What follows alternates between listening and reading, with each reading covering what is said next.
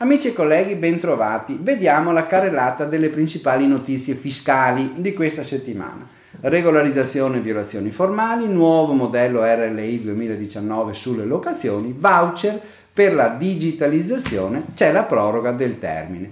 Importantissimo, regolarizzazione delle violazioni formali. Ricorderete che il decreto fiscale collocato alla legge di bilancio 2019, il 119, ha introdotto la sanatoria degli errori formali. Possono essere regolarizzati per ciascun periodo di imposta le irregolarità e le infrazioni di obblighi di natura formale commessi fino al 24 ottobre e sempre che ne siano competenti gli uffici dell'Agenzia delle Entrate. Un provvedimento ora ha anche chiarito che la regolarizzazione si perfeziona mediante la rimozione delle irregolarità o omissioni ed il versamento di 200 euro per ciascuno dei periodi di imposta a cui si riferiscono le violazioni.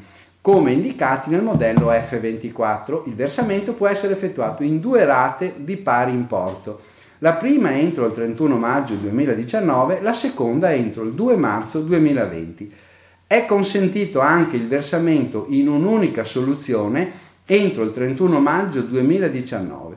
È pubblicato il codice tributo che è il PF99 per i versamenti. Nuovo modello RLI per le locazioni.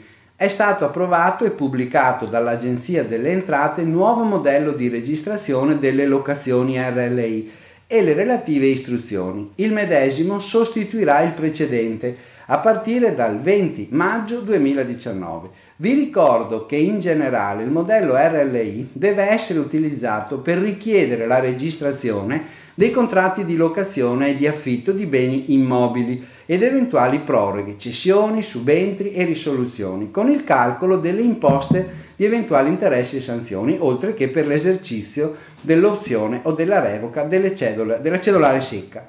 La novità inserita riguarda proprio la possibilità della cedolare secca anche per i contratti di immobili commerciali categoria C1. Questa è una novità importante che c'è per effetto della finanziaria 2019.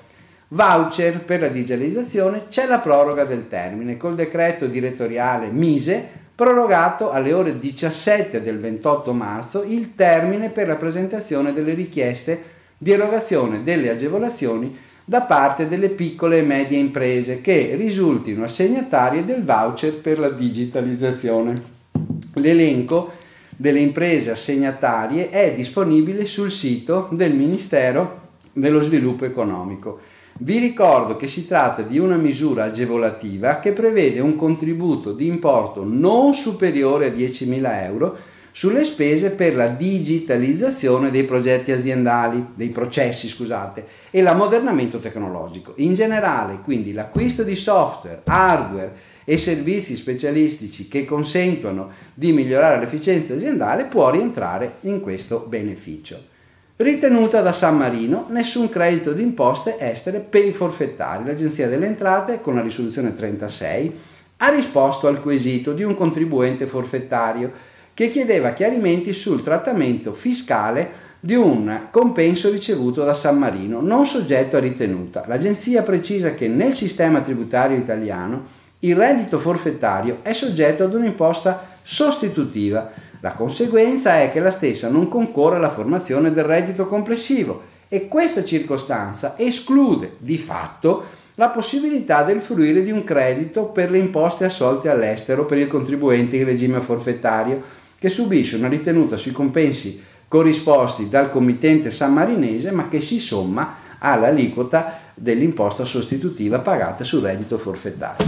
Bene, definizione agevolato IVA sull'importazione, comunicato dall'Agenzia delle Dogane, dei Monopoli, anche qui interviene in merito alla definizione agevolata dell'IVA all'importazione, definita dal decreto fiscale collegato alla legge di bilancio è possibile la rottamazione anche per tutti i crediti dell'Agenzia delle Dogane diversi dalle risorse proprie tradizionali e dai connessi diritti doganali e relative sanzioni, naturalmente nei limiti dei ruoli emessi affidati all'agente della riscossione dal 2000, 1 gennaio al 31 dicembre 2017 i carichi affidati all'agente della riscossione riguardanti risorse proprie tradizionali dell'Unione Europea dell'IVA riscossa all'importazione. In entrambi i casi il contribuente che voglia accedere dovrà presentare all'Agenzia delle Entrate entro il 30 aprile 2019 un'apposita dichiarazione con il modello predisposto.